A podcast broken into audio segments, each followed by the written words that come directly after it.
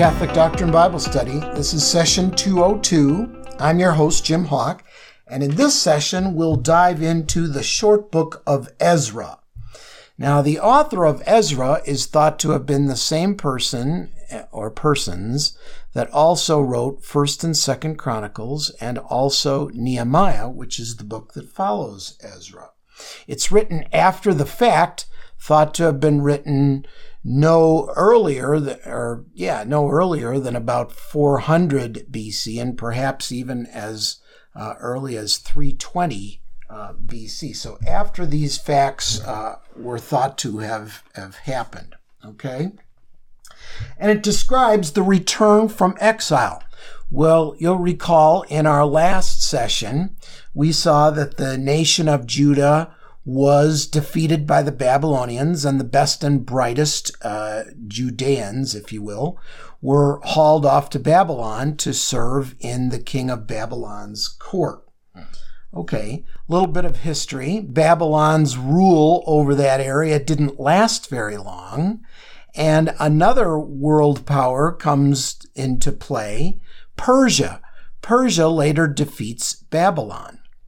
And so we have in chapter 1 of Ezra, uh, it says that the king of Persia decides to let uh, the people of uh, Jerusalem in, in Judah to, to go home, to, to let a lot of them resettle in that area.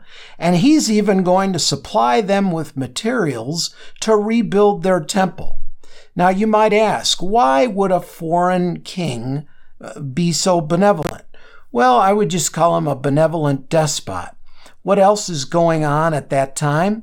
Well, Persia feels threatened by Egypt, and if you look at a map of ancient times, you'll see that uh, the nation of Judah, the, the Israel area there, is between Persia and Egypt. And so the uh, you know the Persian king, this Cyrus, who's mentioned in uh, chapter one, verse one of Ezra, he feels like, uh, hey, I'm going to be a benevolent despot. If I let some people return and build their temple, their loyalty will be to me, and uh, I'll have a little buffer between me and the uh, the Egyptians there.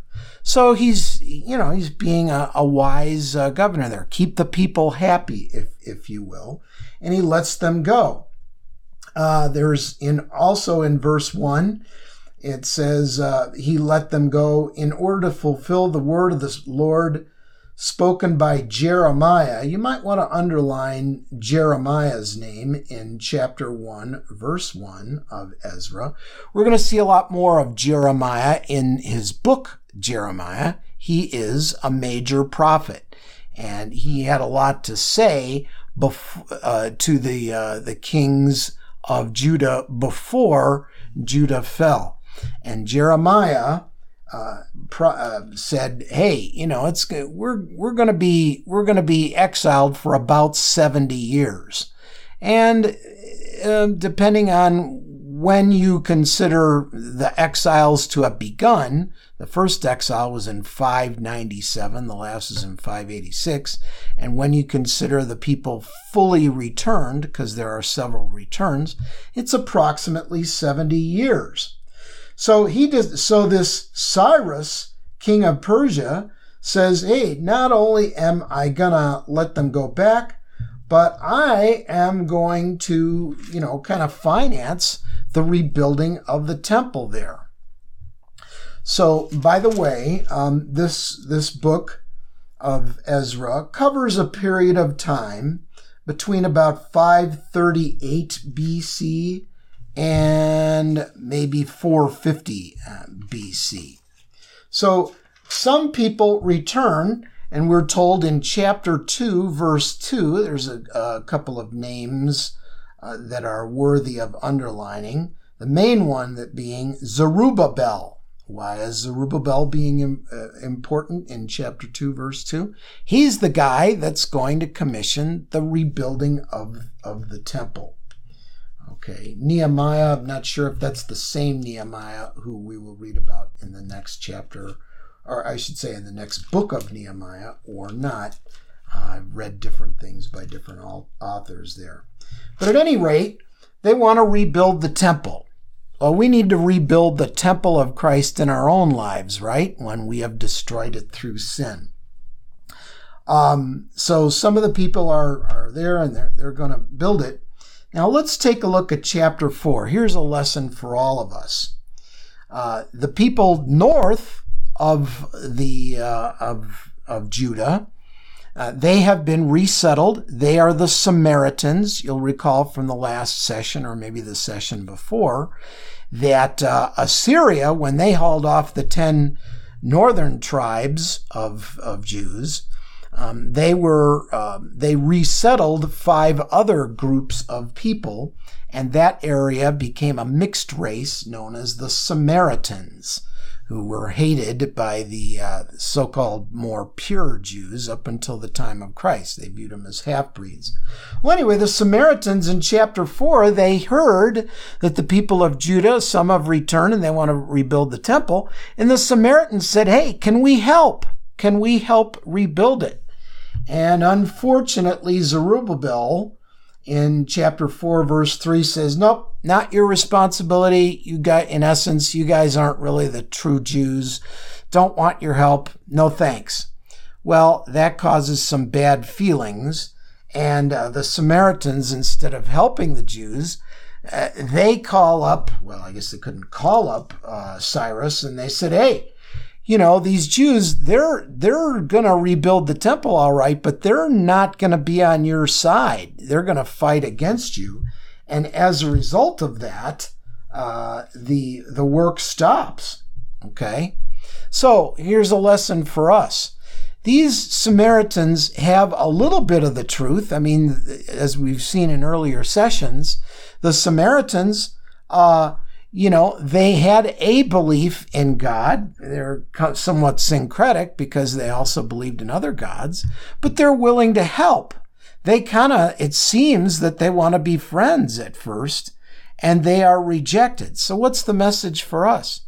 Uh, you know, let, us say that uh, there are people that are willing to um, uh, be friends with us and uh, might even be interested in in uh, talking about religious things with us, Catholics, etc. It would be a mistake to try to pour cold water on the whole Holy Spirit, so to speak, by not encouraging them to join with us. I mean, here's a perfect opportunity to uh, increase they're they're believers, right? Because you know while they're working together side by side, they can be talking to them about, uh, hey, you know, you you need to consider dropping all these pagan gods and only worshiping the real God. But they they don't do that. So you wonder how might the relationship between the North and the South have been changed. And uh, so there's a message for us in evangelism as as well. Um, and so there was inaction on building the temple for, for a while. In chapter 5, we see a couple of names mentioned Haggai and Zechariah. You might want to just uh, circle those names, chapter 5, verse 1. Those are also prophets who are saying, hey, let's build the wall. And by the way, those two prophets have their own books, which we will study much later on. And so when you see them, you'll you'll be able to connect them with these events that we're talking about now the uh, the rebuilding of the temple and so we see that finally the temple is rebuilt and, and it's finished in 515 BC. So it took 22 years to rebuild, partly because the people of the south refused the help of the people of the north. So, finally, in chapter 7, we are introduced to Ezra himself. And it says in chapter 7, verse 8 Ezra came to Jerusalem in the fifth month of the seventh year of the king. They're speaking of the, the king of Persia. And so that is in the year 458 BC. So, as I may have said earlier, the events of Ezra uh, uh, uh, are occur between about 538 BC and what did we say? Maybe about uh, 4 450 BC. Okay, so Ezra shows up. Well, um, what is what is he going to do? He the main thing that he does is he says, "Hey, uh, he acknowledges that God is in charge of this seeming miracle that the people are are getting. You know, they didn't fight any military battles to get their land back. Uh, they just would have trusted in God. And he says uh, in chapter nine, verse nine, "For slaves we are." I mean, they're still working for the king of Persia. But in our servitude, our God has not abandoned us. Rather, he has turned the goodwill of the kings of Persia toward us. Thus, he has given us new life to raise again. Now, that's a theme throughout all of Scripture, Old Testament and New Testament, right? So you might want to go back and underline the second part of verse 9 of chapter 9. Thus, he, meaning God, has given us new life to raise again the house of our God. So, um, Anyway, uh, that's a, a, common theme, right? Uh, we always look to God for anything good that happens to us, and we hope to God for anything that we, we, we may need. Um, but he acknowledges in verse 10 God, you know, we've abandoned your commandments. And what is what is kind of his main message here? As he says, in verse 12, do not then give your daughters to their sons in marriage, to their sons, meaning to the pagan sons, and do not take their daughters for your sons. So, uh, you know, do not be unequally yoked, which we have, which is another theme, right? So let's say you're a guy out there and you meet a beautiful girl, but she's just antithetical towards the Catholic religion or, or even the Christian religion and she just has a real problem with that. She's she's not even going to accept you being a Christian. Okay, well, you need to you need to not marry that person. Okay, it's going to cause problems for your faith down the road, especially if you have children, because you know you'll have one parent say, "Let's go to church," and the other parent will say, "Why, why do you do that?" You got enough problems in a married life without having different faiths. The most important thing you can do with your faith is to pass it on to future generations. And that is difficult if you are going to be unequally yoked right from the, right from the beginning. It causes problems for your marriage, causes problems for your children down, down the road. So Ezra says, hey, get rid of your foreign wives and uh, so send them away. And that is the end of this short book of Ezra. Now we get to the book of Nehemiah, which, uh, to summarize this, this pretty short book here, we see that Nehemiah is the guy that is going to rebuild the wall around uh, Jerusalem. Okay. And he's going to rebuild the wall. The wall is going to be rebuilt by 432. But we see that in chapter 1, Nehemiah shows up, he shows up about 445. So it's going to take about 13 years for Nehemiah to have the wall built. Um, by the way, Malachi is a prophet that goes along with the book of, of Nehemiah. You know, we've got prophets and then we've got the government, right? Hopefully they, they, they work together. Um, because even though the temple was rebuilt, we still need a wall around the city because in that part of the world there's always there's always wars. So, uh, 445. So they go to rebuild the wall, but what's the problem? A lot of the the workers are, you know, they're they're taking time to rebuild their own homes, but not uh, putting putting effort, uh, or at least as the effort that they should, into rebuilding the uh, the walls of of the city. And so uh, Nehemiah has to have a few come to Jesus meetings, if you will, and and and, and say, look. Uh, we've got to get our priorities straight here. Are you are you just building uh, your own houses, or are you uh, are, are you going to devote it towards uh, building, uh, you know, building the walls around the churches? Um, and they attribute the the finally when it's done, they attribute in chapter six. They knew that it was with our Lord's, with our God's help, that this work had been completed. So it, it takes a community, right? So it's not just Jesus and me and the hell with thee.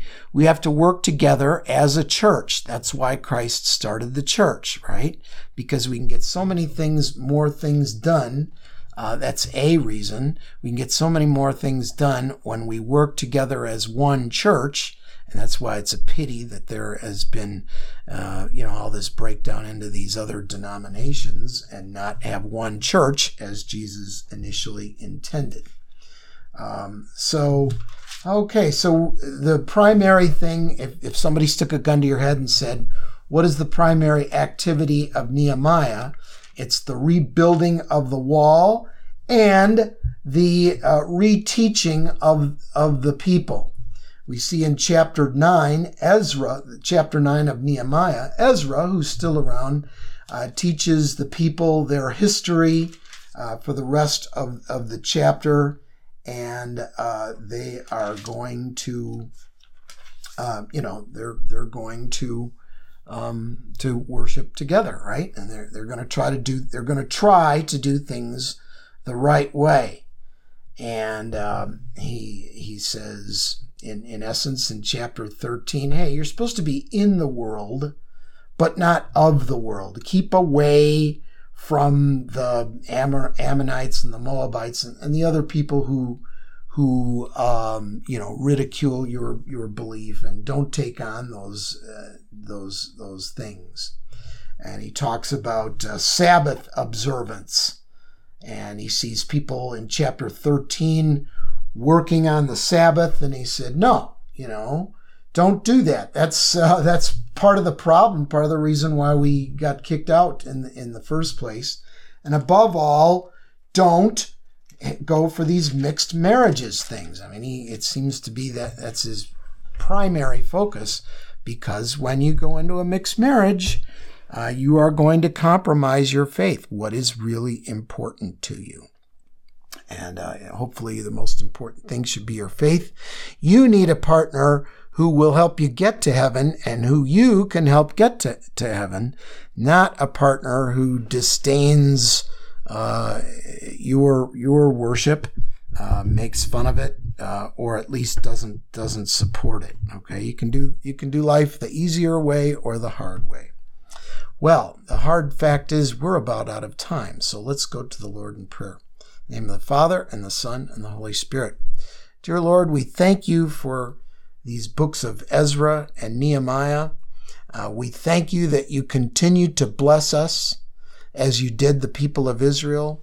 Through no works of their own were they released to start again. And you do that in our lives all the time. It's called grace, and we thank you for that grace. Uh, but we must remember we have to cooperate with that grace, that we must be uh, uh, in the world, but not of the world, in the in the sense that we are. Um, uh, it, we must be influencers of the culture and not let the culture influence us. Um, we thank you in the name of the Father, and the Son, and the Holy Spirit. Amen.